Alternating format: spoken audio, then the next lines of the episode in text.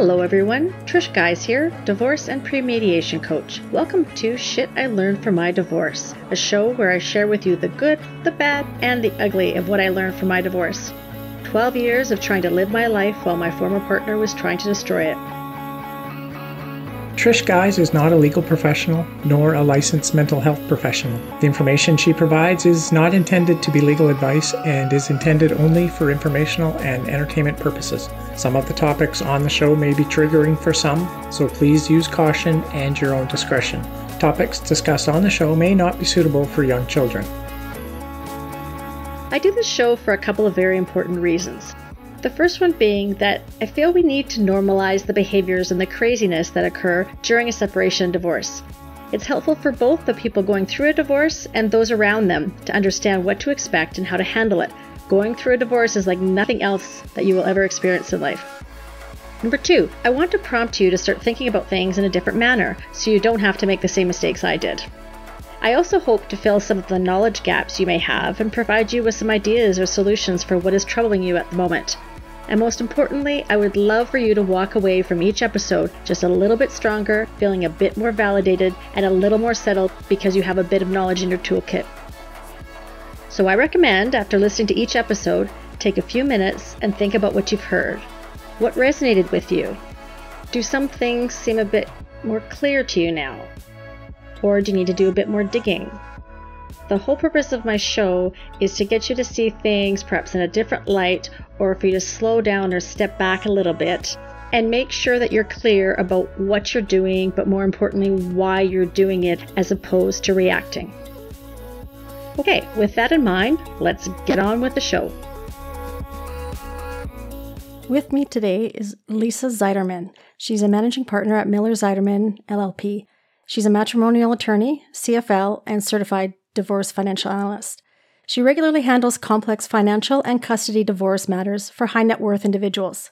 She is named to the Crain's New York list of notable women attorneys for 2022, a Hudson Valley Best Lawyer in 2022, and a 2021 Best Family Law Attorney for Client Satisfaction by the American Institute of Family Law Attorneys, among other awards, Ms. Zeiderman is also a founding member of the American Academy of Certified Financial Litigators and a member of the panel for attorneys for children.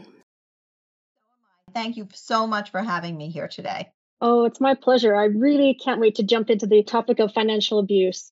Talked about it many times on the show, and on a weekly basis, I'm talking to clients about everything that involves financial abuse. And I think it's important that we talk about it and talk about what it looks like and what it is and how to mitigate that. I'd love to know from your perspective what exactly is financial abuse and what does it look like? What are some of the indicators that people will recognize? I think, first of all, it's important to understand that it's about control.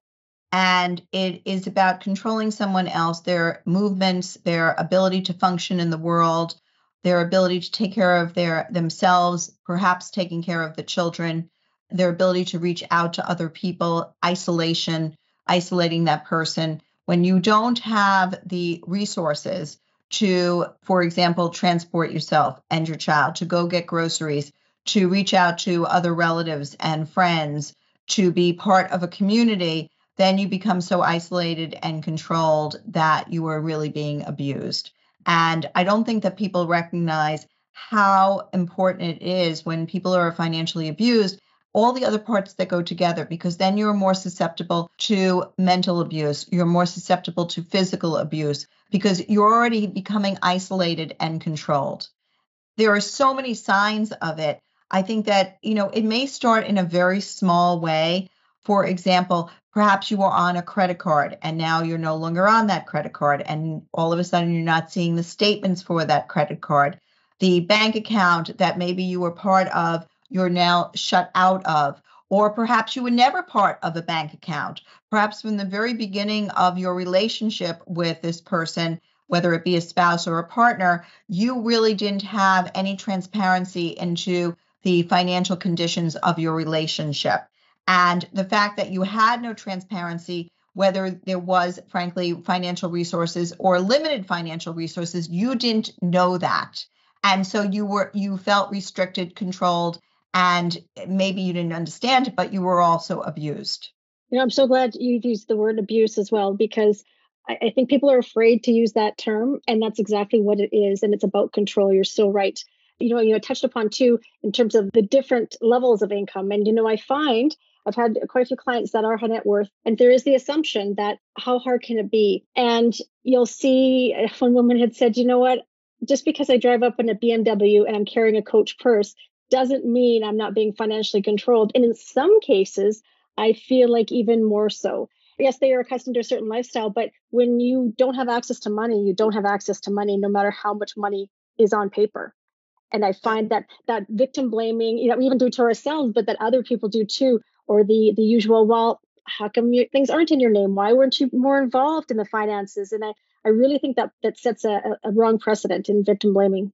I, think that's 100% true. I think people who become survivors of, of financial abuse you know they they tell their story as that they just were not able to essentially elevate themselves to a place where they could speak up or feel that they were safe enough to ask for the information because they would be you know physically abused or they would be emotionally abused or they would be told that it doesn't matter that you don't know and you don't need to know and it it doesn't concern you and it's none of your business and this is my money. I'm earning it.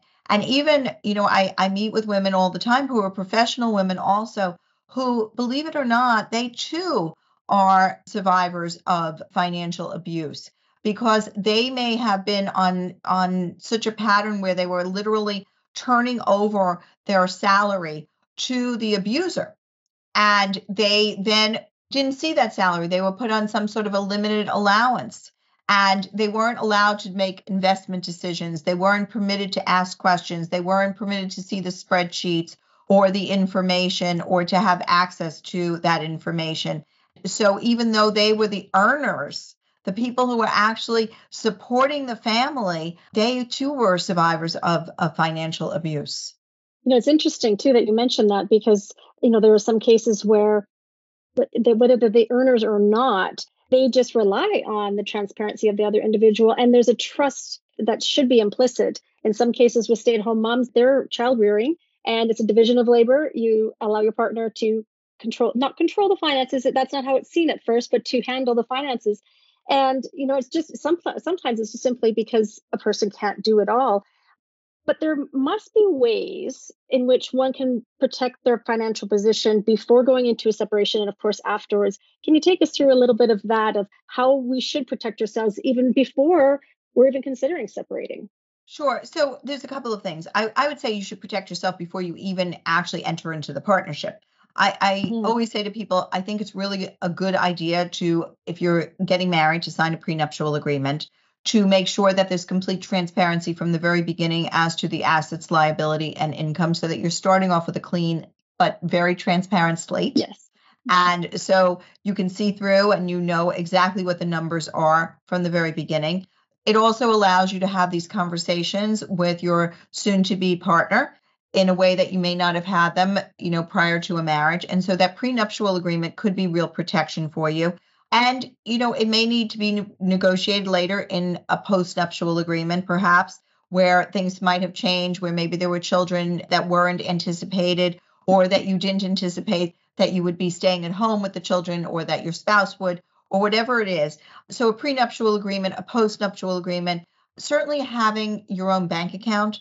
You know, I, I will say my husband and I have all joint bank accounts. So I'm not the typical person, but I also we call it the mailbox rule and i always we, we actually joke about it and in fact i was just actually in the wall street journal and we talked about it in the article in the wall street journal that on a weekend which is a random day for bills to appear we go down and we have breakfast and when we do i go to the mailbox and i open the mailbox and you know while we're sitting in the car i open all the mail randomly so i'm seeing all of the credit cards and all the bank statements as they come. And there's no particular, you know, rhyme or reason for why they will come on a Saturday versus a Friday, right? So right. I just get kind of the flavor of what's going on.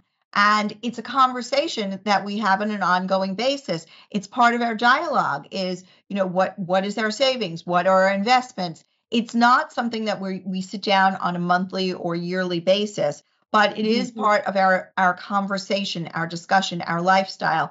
And so I think one way to protect yourself is to start from the very beginning of your partnership to have those conversations. And if someone is shutting down and and not having those conversations, it's really important to ask yourself why, to perhaps, you know, delve a little bit deeper, to see a therapist, have a conversation, to see a financial advisor, have a conversation, make sure that you have a bank account at that point, that you, you know, you have some separate funds for an emergency.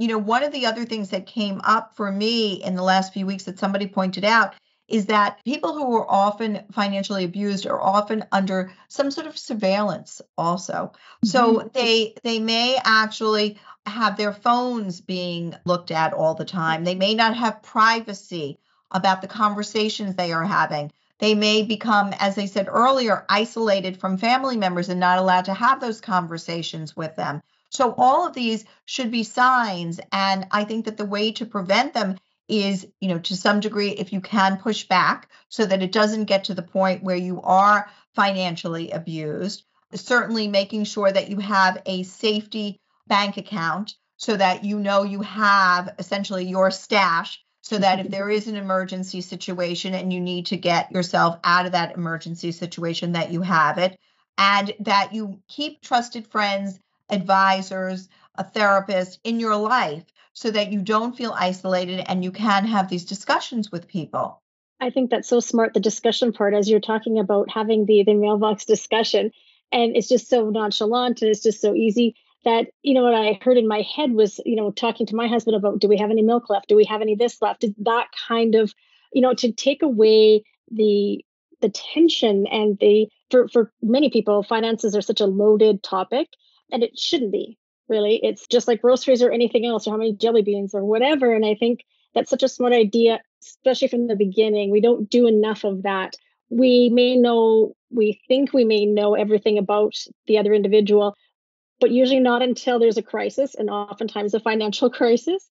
And you're right, so many people get into a relationship not fully knowing and not getting full transparency about, about debts or even about a person's spending philosophy because we all have learned from our childhoods. And I liked what you said about you know looking at what why you're triggered or your partner's triggered. If there's if there's some issues, that's the time to be talking about it, not when you're 10 years down the road with a you know big mortgage and kids. And that's where a lot of the problems stem from. I, I think that's 100% correct. This is definitely conversations to have before you have children. You know, I look at our clientele and I say to myself, uh, there were so many signs for so many people mm-hmm. that they they didn't pay attention to the red flags. So right. one of the other things is I think you need to pay attention to the red flags.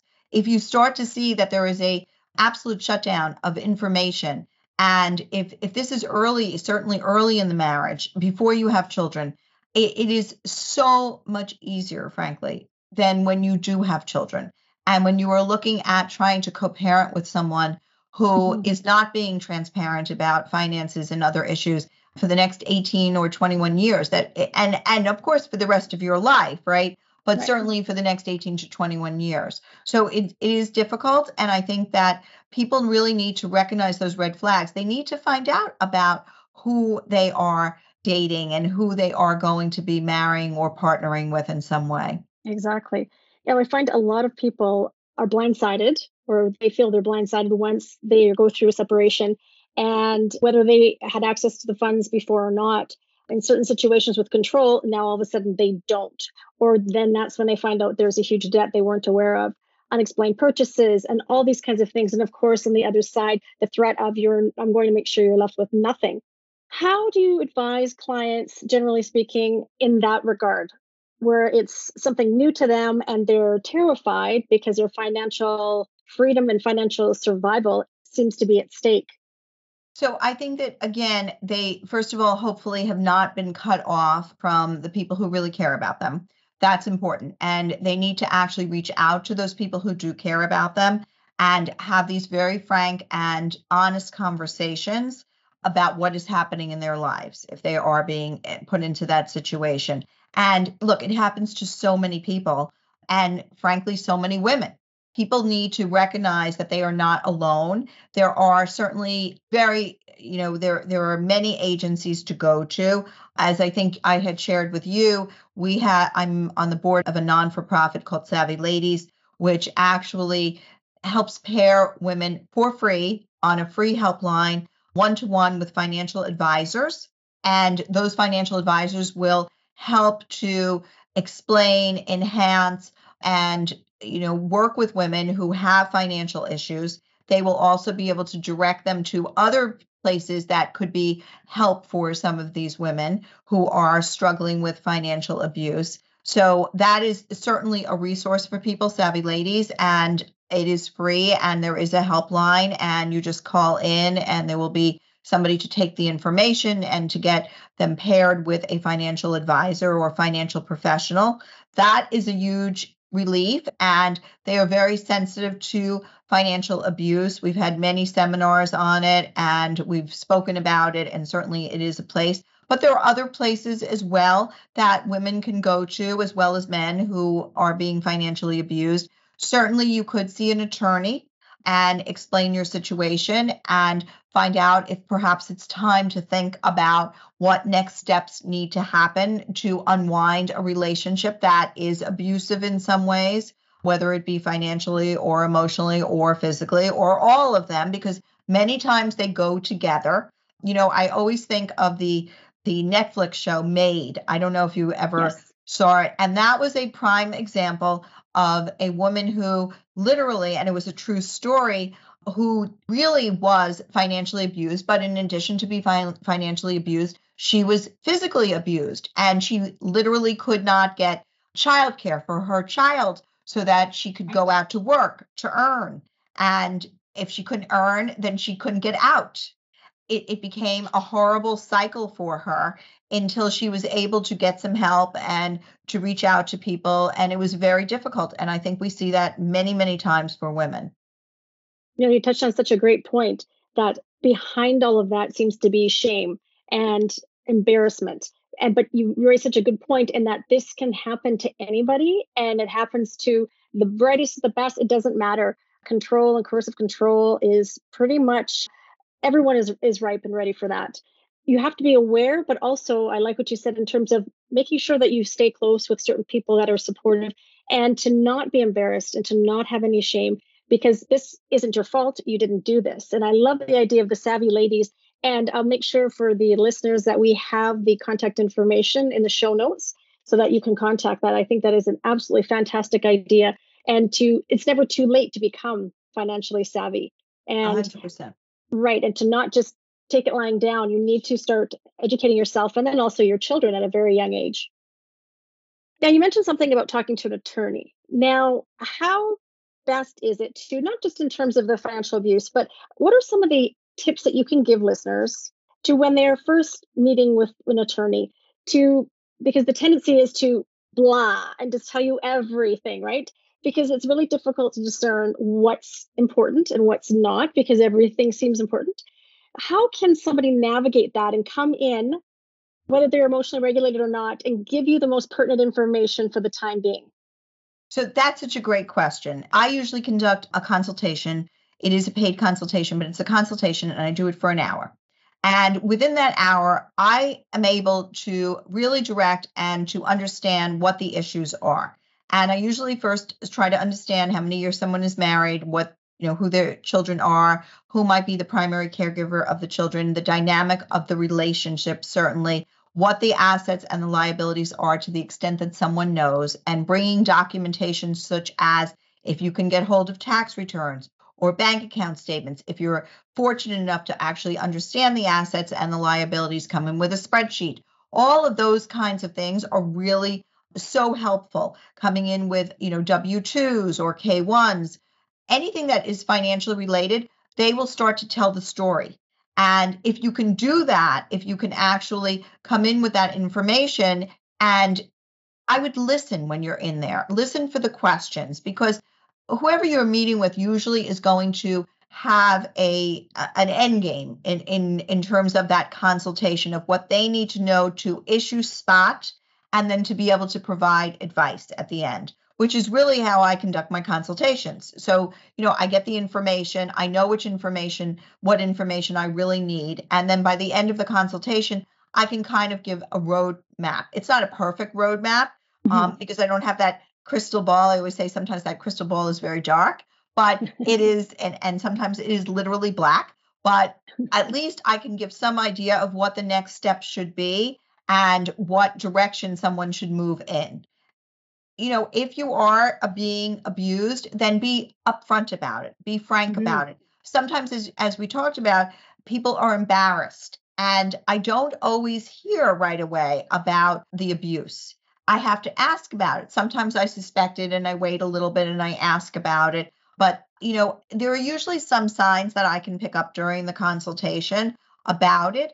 But again, tell your attorney, be honest. It's like going to a doctor. If you don't tell the doctor what your symptoms are, the doctor isn't going to make a proper diagnosis. Exactly. You, so you're not there to to trick the, the doctor and you're not there to try to you know essentially whitewash the situation for the attorney you want to be honest about it that's such a good point you this you're paying this attorney to be on your side to advocate for you and i know a lot of lawyers have said there's nothing more frustrating than not getting full disclosure from your own client and having to be in court faced with something you weren't aware of or for that matter have a horrible outcome that possibly could have been prevented if they had known such and such. And you're right. So again, back to the shame and the regret. Or I know some people are afraid to admit certain things to their uh, attorney because it doesn't put them in, in a good light. From my experience, attorneys don't care. You know, you have a job. It doesn't matter. You're not there to judge. You are not judge and jury. And if you want the best representation, because I know lawyers get a bad rap, but if you you you're only as good as the information you're given. Exactly. Right? And look, people reveal mental health illness to us. Eh, people reveal um, their their financial issues to us. We are absolutely not here to judge. And if you feel like your attorney is judgmental, then that's probably not the attorney for you. You need an attorney who is actually not going to be judge and jury, but is going to be there to advocate. Now, that does not mean that you need an mm-hmm. attorney who's not going to counsel you. Right. Okay. I, you know, we are the first to say to our clients, no, you, you should not do it that way, or no, that wasn't the best thing to say or do, yes. or text, or any of those things. But if we don't know about it, then and we find out in court, it's so much more difficult to turn it around because we we aren't prepared for that moment. You know, also I would say you want to keep, you know, your text messages, you want to keep your emails you want to keep all of that information safe and sound. You want to make sure your phone is password protected. You want to make sure that your emails are protected. You know, sometimes people use the same server, for example, or mm-hmm. the same, you know, the, the same lines, etc. And so you want to make sure that you have your own personal hotspot, that you are in your bubble essentially, so that you can converse in a trusted and safe way with your attorney. So all of those are really important as well. And making sure that you look around, that you're aware if there's a tax return, don't just look at it. Make a copy of it. yes. It's an yes. opportunity. I can't tell you how many people say to me, you know, we're we're six months into the into the case or a year into the case. Well, you know, there were these documents in the basement. Maybe I uh-huh. should go through them. Really? You didn't really? go through those yet? You didn't tell us about them or there are some documents in the attic. Maybe those would would would tell me what separate property i had. Oh, yeah gosh. they might have if you actually looked at them. So it's so important to to start to think about what you have that could actually provide information to your attorney. Yeah a good point especially before you make any moves or any kind of communication because it's so much easier typically then even if you are controlled to a certain extent, it's easier before as opposed to after. Yes, lawyers and, and judges can make it happen, but it can be a long, drawn out, expensive process getting that. And, and and that can be subverted. And like you said, you know, so much of it can be prevented. It's so much harder to dial it back. I think that's a, a good premise for life itself. Whether it's painting or anything else, it's all in the prep. It's not in the actual painting. And that's the grueling part. But you know, how I see it is you have to see your lawyer, your attorney as a partner who is advocating for you and that you have to pretty much tell them at all. Even just like your doctor i know some people aren't that transparent with their doctor either and then lo and behold they have heart disease a few years later because they haven't told them everything you know and i guess people don't want to be judged but they don't want to be criticized and that's great but i don't think people realize at the outset how much is at stake. So when you're talking about that paperwork I there tends to be a bit of a laissez-faire attitude, and well, I'll I'll look at it later, not realizing until you're down into the nitty gritty. Oh shoot, this is really serious, and it can become a battle. Without a doubt, and you know, I think that there are other things that people also. Many times, people tell me as we're literally at the end of the case, you mm. know, I remember he had a girlfriend, and there was some sort of an order of protection against him by the girlfriend, and there was some sort of a oh. situation and I'm hearing this for the first time. Really? And what exactly happened? Well, he was put into in jail, or he beat her up, or you know, any of those kinds of things, right?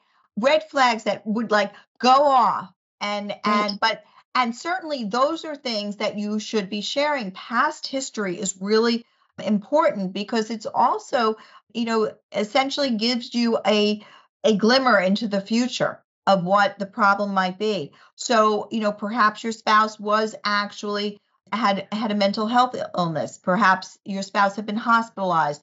Perhaps there were suicidal ideations. Perhaps there were orders of protection. Those are all things that you need to actually to start to think about. Maybe they should have been thought about, you know, mm-hmm. at the beginning, okay, but certainly they would be things to consider if they are repeating in time and certainly things to share. Now, that doesn't mean that look, people with mental health illnesses can do phenomenally well. They they can go to therapy, they can utilize medications, they have all sorts of resources. And that doesn't mean that they will resurface or that they're problematic for a marriage. But if you're seeing something that is repeating, okay, like orders of protection or mm-hmm. some sort of abuse, that is something that is serious that you need to pay attention to. Yeah, very good point. Very good point. Now, I think you and I talked about this before that, and we talked a little earlier about this too, that sometimes people get frustrated with their lawyers, but for a different reason. They assume that their lawyer remembers every detail of their case. And so it doesn't matter if you've spoken to your attorney every week or every month, it doesn't matter. Their expectations seem to be a bit unrealistic in that sense. And so can you take us down that road into a daily life of a lawyer and and why that is, why you don't know every detail of the case when called upon at any given moment. So I think you have to look at our office as an emergency room because that's essentially what it is. It is a, a trauma center, right? And and all day long, people are calling us with their emergencies, and we are putting out the fires and dealing with the emergencies as well as strategizing for the long-term plans, right? So we are we're in trial we are, and those trials may be go day to day, which is helpful, okay? Or they mm-hmm. may be now and then six months from now, we do the next part of the trial. But in between, we may have had four other trials, right. you know, 20 other depositions, and and all sorts of emergencies that we have been dealing with in the emergency room called our office, right? And and we are dealing with other lawyers, other every every parent has a schedule for their child, whether it be soccer or lacrosse or karate or gymnastics. We are trying to keep all of those juggled in our heads to the degree that we we need to do that because there may be issues of supervision or there may be issues of coordinating parental schedules we have people who are transferring monies out of accounts right. and we are trying to you know retrieve those monies it is a full packed day, night, frankly, and yeah. many weekends. And we are doing the very best that we can for people to make sure that their children and their finances are safe. Now, in between all of that, we're meeting new clients too. Right. Okay. And that is, as I say to people, it's the difference of being in, at a busy restaurant where the food is really great mm-hmm. or being at that restaurant down the street that nobody wants to go to.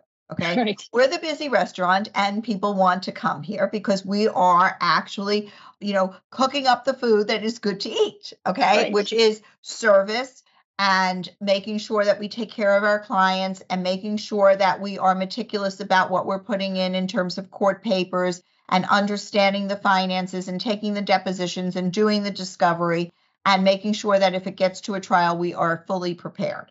So, those are all the things that are going on we cannot possibly remember every single detail of every single person's case without reviewing our notes, documents, our charts that we have been making, memos, speaking to one another, looking at emails that we know have come in and that we read, you know, 6 months prior. It is just not possible. We have a lot of the information in in our heads and and hmm. people will often say I have the best memory that there is because if I see it once I remember that it absolutely exists and and and that it definitely happened but I think clients also need to understand that there is just no physically, there is just no way to have every single detail of their lives in our heads. That is their lives. They're going to remember every single detail. We're going to do the best we can to do that, but that's why we have to review our notes. And so when they email us a question, very often we have to go back into our system and look at our notes and understand what the question is about, or look at the prenuptial agreement and understand what those provisions provide, or someone will call about their, you know, their their separation or stipulation of settlement, and we have to go back and create and and refresh our recollection as to what that is because there's no way that we can we can remember those numbers or those exact details about their children or their finances. We can remember a lot, but not everything. And when you're asking us a specific question, we need to make sure that we know it exactly because we're mm-hmm. answering your question. I love that analogy about the emergency room and, and even speaking about reviewing. Doctors never speak extemporaneously. They always have the chart in their hand and often are, they don't review it beforehand, like perhaps you would. They're reviewing it as you're sitting there oftentimes. That gives me a great deal of comfort in knowing that that is the practice. But you know, the way you articulate it is, I hope everybody internalizes that. That's such a great way of describing it. Might even be, I might suggest to some of my lawyer friends that that's maybe something they need to describe to clients at the first meeting. To uh, in terms of, I like when people go into meetings, meeting lawyer or financial advisor, whomever, for the first time, to talk about expectations, to see, to make sure their behavior expectations match up to what that person can deliver, and vice versa. Would you agree? A hundred percent. You know, I look, I think most clients understand that you have other clients. And look, we, each client is special to us and important to us. But I think that they understand if they're going to ask us a specific question, we have to look at it. And certainly for every court appearance, we we review our memos, we add information to it, we go back and discuss it as a team, you know, whoever is working on the case. What, so that when we go into court for that, frankly, 15 to 20 minutes, a half an hour mm-hmm. that we are appearing before that judge and essentially giving the judge snippets of, of information, right? Because the judge is also hearing, you know, hundreds of other cases. So it's so important that that review and that prep time actually happen. And I do think it's important that the client understands that because some clients actually don't understand that you need that because they remember, of course, about everything about their child that they need to know. And they remember everything about their finances that they need to know. Yes. And when they, and that is great, but you have to expect that your lawyer is going to review notes and documents and that this is not a one time i review it done it and and now uh, it's good for the next you know year or two as we're going through the case exactly but based on that, I have two questions. First one being, it's very common for our clients, the ones I'm talking, that I talk to on a regular basis, there is this incessant need to make sure the lawyer, and I myself fell victim to this years ago, make sure your lawyer knows every detail because it's very difficult to discern what they should know. So fair enough. But I find too that when you're going through divorce or separation, it can be difficult for people to regulate enough in order to collect all of the information in a succinct form, as you mentioned. So you mentioned when you go into court, you give the judge snippets. I like that in the sense of clients finding a way to give you little snippets. And then if more information is needed, you would request that. I, I, find that sometimes it's like handing your accountant just a bunch of receipts. That's not very helpful, right? Whereas imagine even if you have things broken down into themes and and, and material so that because you're human too, in any way, shape, or if you can do even an executive summary, I imagine that would help instead of just just information dumping. Yes. So, you know, when we first have a client come in, we often ask for a narrative, essentially. And mm-hmm. that narrative is actually very important because we use it if we're going to submit a motion. We refer to that narrative. If we are, you know, right before a deposition, I had a deposition a couple of weeks ago, and it was one of the things that I read during the weekend before the deposition. It was so informative. I knew most of it, Mm-hmm. I had read it at the very beginning of the case, but a lot of the details I had not recalled. And it was so it it it put me into the essentially the framework of what their marriage was like, why mm-hmm. we are here now today, right? How we got here. That is is very important. And then of course, you know, bullet points of of what is happening in terms of how is access going for your children? Are there transition issues? You know, are are there uh, monetary issues that are going on? Are you not receiving your support? Those kinds of things would be helpful if clients actually put together a Word document and sent it and said, These are the issues, maybe a week in advance of the court appearance. And I just want to make sure if you have any questions, please email me and, and let me know if you have any questions about this. But I thought that this might be helpful for you. And so that's that's also a very helpful tool. Look, we're in the emergency room, so we know what's mm-hmm. happening all the time, right?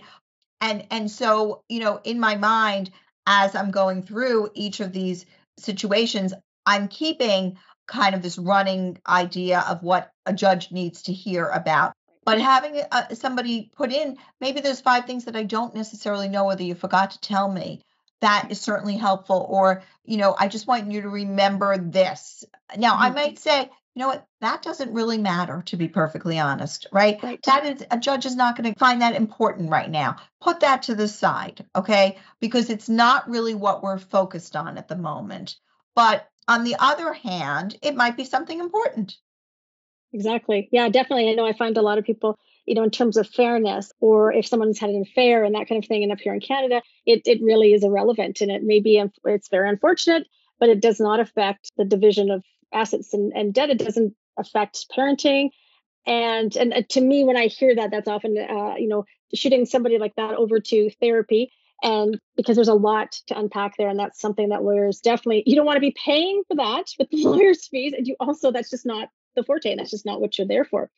But speaking of lawyers, now so we talked about clients and how they should essentially prepare because I think it's very important for them to prepare for mediation whatever it is you're going into, I find a lot of people have the LA law thought process where I just tell my lawyer and they do it, as opposed to being prepared themselves and going into a mediation and being fully prepared themselves. So, because it is their case.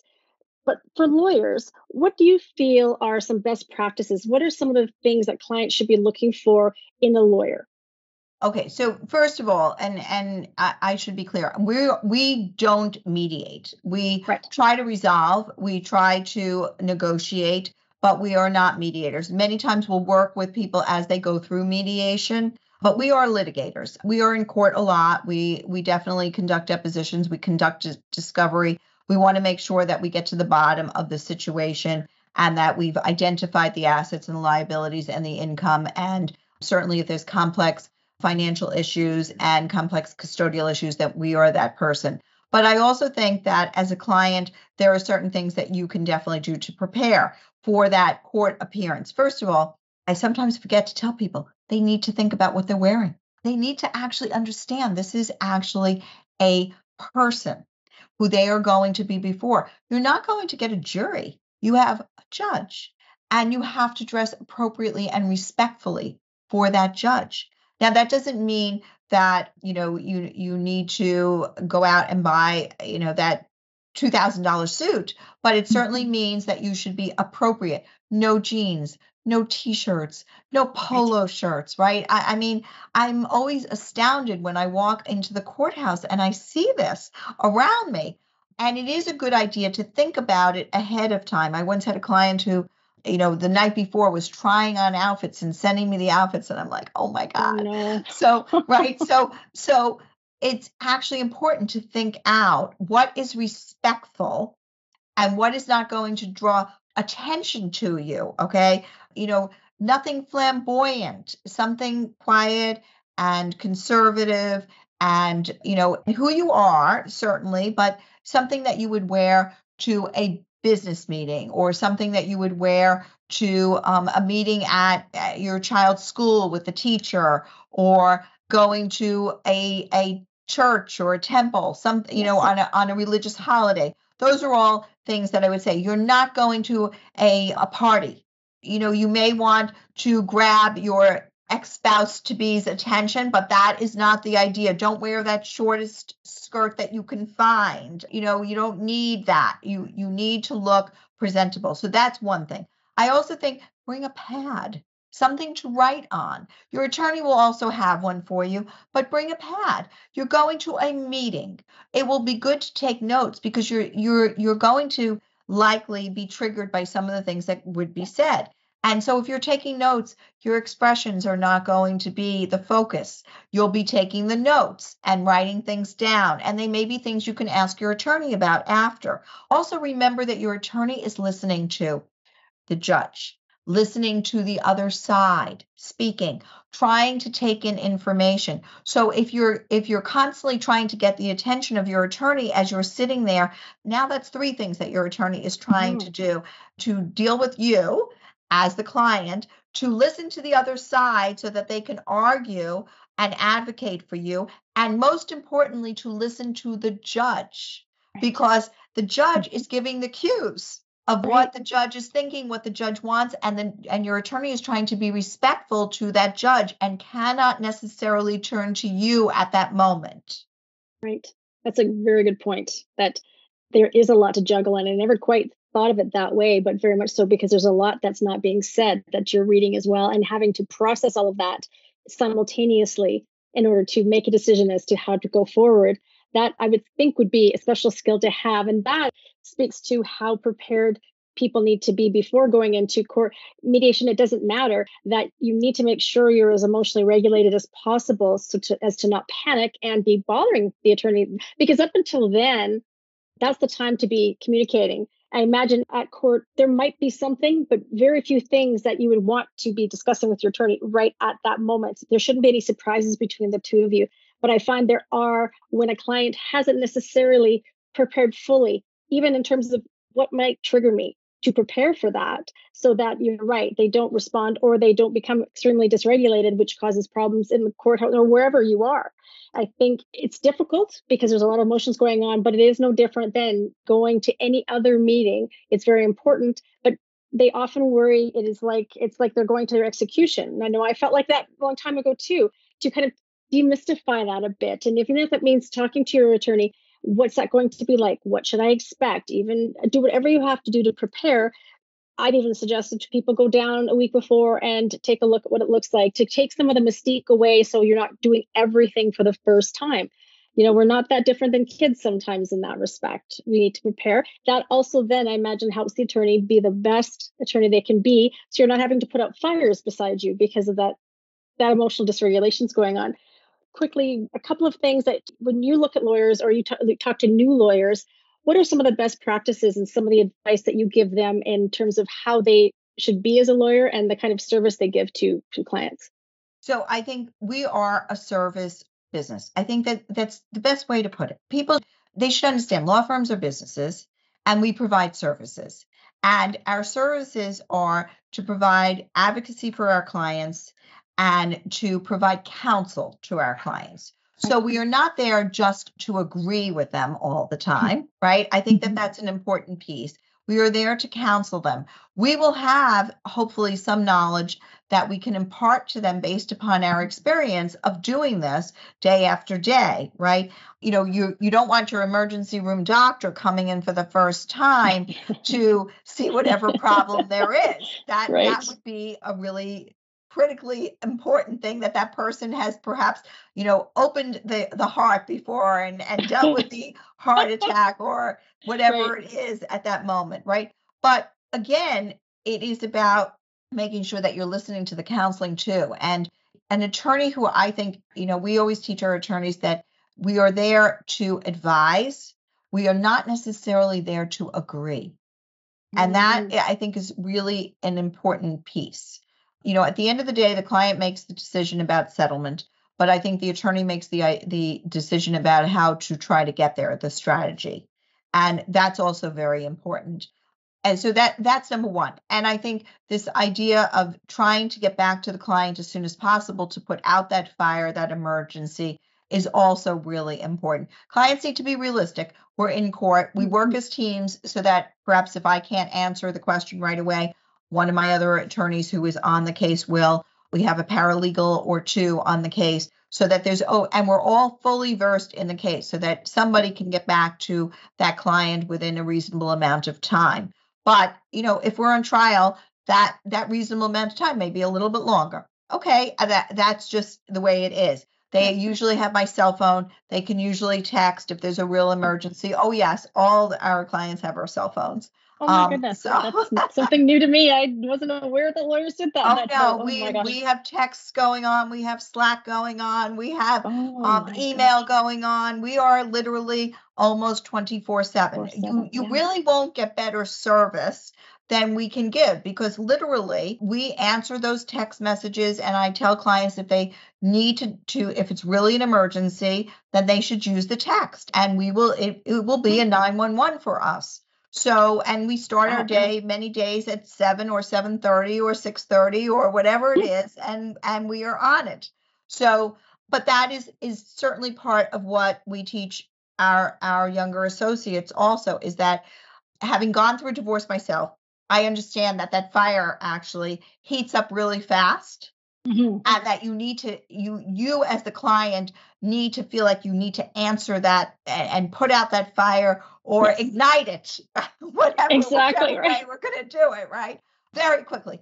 Everything doesn't have to move as quickly. Yeah. And sometimes it's better to slow it down a little bit and let it all just sort of gel. So, you know, our our attorneys know the other piece of it is all about being prepared. It's mm-hmm. about really understanding the case, going and prepared, not doing it on the fly, making sure that you have the memo, making sure that you know the facts of the case, the ages of the children. I mean, the most basic things, right? The assets, what the marital estate is worth, all of those things. And when our attorneys go in, they do understand all of those things and they are prepared to answer the questions for the judge. So I think that's also something that they they understand and we teach them that that is so important being prepared. It's unacceptable really not to be prepared. Agreed. Agreed. I think in any any position when you have a job, you do it to the best of your abilities. But I'm just over here stunned at the whole. I'm still stuck on the the fact that your cell phone number and they can text you. And I think, wow, that is incredible. I wouldn't expect that of all lawyers. And I can imagine in some cases it could be abuse, but wow, that is that is really something. You guys set the bar extremely high for other firms, that's for sure. So uh, this time we wrap up, is there anything we haven't gone over that you'd like to share with the listeners as a parting note? No, I think, look, I, I think that you have to pick and choose an attorney who you're going to feel the most comfortable with. This is going to be a long ride. Okay. And right. and I always say to people, first of all, this is this is not a sprint. This is a marathon. Okay.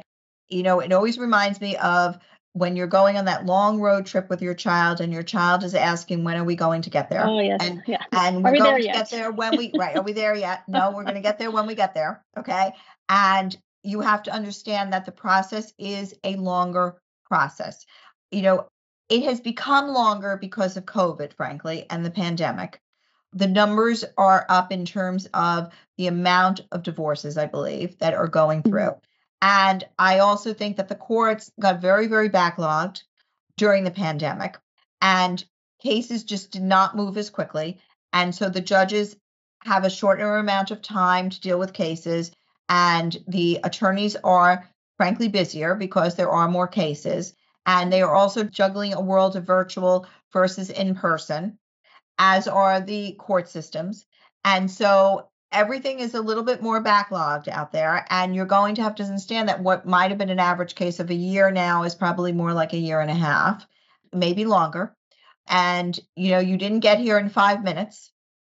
Right most of the time it took like you know you had a lot of years and now we got to wind it all back. It's like the watch right? And That's we got to wind it all back. We got to take the clock back. And it, it didn't get there in in the speed of light and it's not going to get undone in the speed of light if you want it done correctly. That's brilliant. That's that's very true. I know that because it's so toxic at times people just want it to be over with and rip it off like a band-aid but you're so right that god forbid even if that was the case i think there'd be a lot of dissatisfied clients at the end of it because you could not do it properly but you're right. It takes so long to get to that point that it may not take as long to get out, but it, it's not uh, just sign a piece of paper and that's it. That's TV. That's not, you know, everything gets solved in 30 minutes or an hour there. It does not in real life. It doesn't matter what it is. So, can you tell us, just remind uh, everybody what the best way of getting a hold of you and your firm is? Sure. So it's lisazeiderman.com. So it is my name, L I S A, Zeiderman, Z E I D E R M A N dot com. That is a place to reach me. And there's also a lot of blogs there to read, a lot of information and and very helpful. They can reach me on my LinkedIn as well under my name. Another place that people reach me. And there's a phone number, 914 455 1000. And then my email, which is lz at mzw-law.com. Excellent. And there's also Savvy Ladies too, which I'll remember to sure. put in the show notes. Excellent. Well, it was such a pleasure talking to you, and you give everybody, including myself, lots to think about. And I love hearing information from the other side of it, from the lawyer side of it, to get a glimpse into the window of what it's like. I feel like we can be much more successful as clients if we understand the other side and vice versa, and we can kind of work together a little bit. And I think it's been really enlightening for me, and I'm sure for all the listeners. So thank you again for being here, and uh, hopefully we can do this again. Absolutely. And thank you so much. Shit I Learned from My Divorce is written by me, Trish Guise, and produced by Barry Guise. Audio editing and sound design is by Barry Guise. I would love to have you tell a friend or a family member about this podcast, and you can help me share the important concepts I cover by leaving a rating and review of Shit I Learned from My Divorce on Google Podcast or wherever you listen to your podcasts. To stay up to date on the latest from me or to contact me, visit my website, trishguise.com. That's T R I S H G U I S E. You can also find me on Twitter and LinkedIn at Trish Guise and on Facebook and Instagram at Trish Guise Divorce Coach. Thank you so much for listening, everyone. This has been Shit I Learned from My Divorce with me, Trish Guise, divorce and pre mediation coach. Until next time, be good to yourself and to your kids.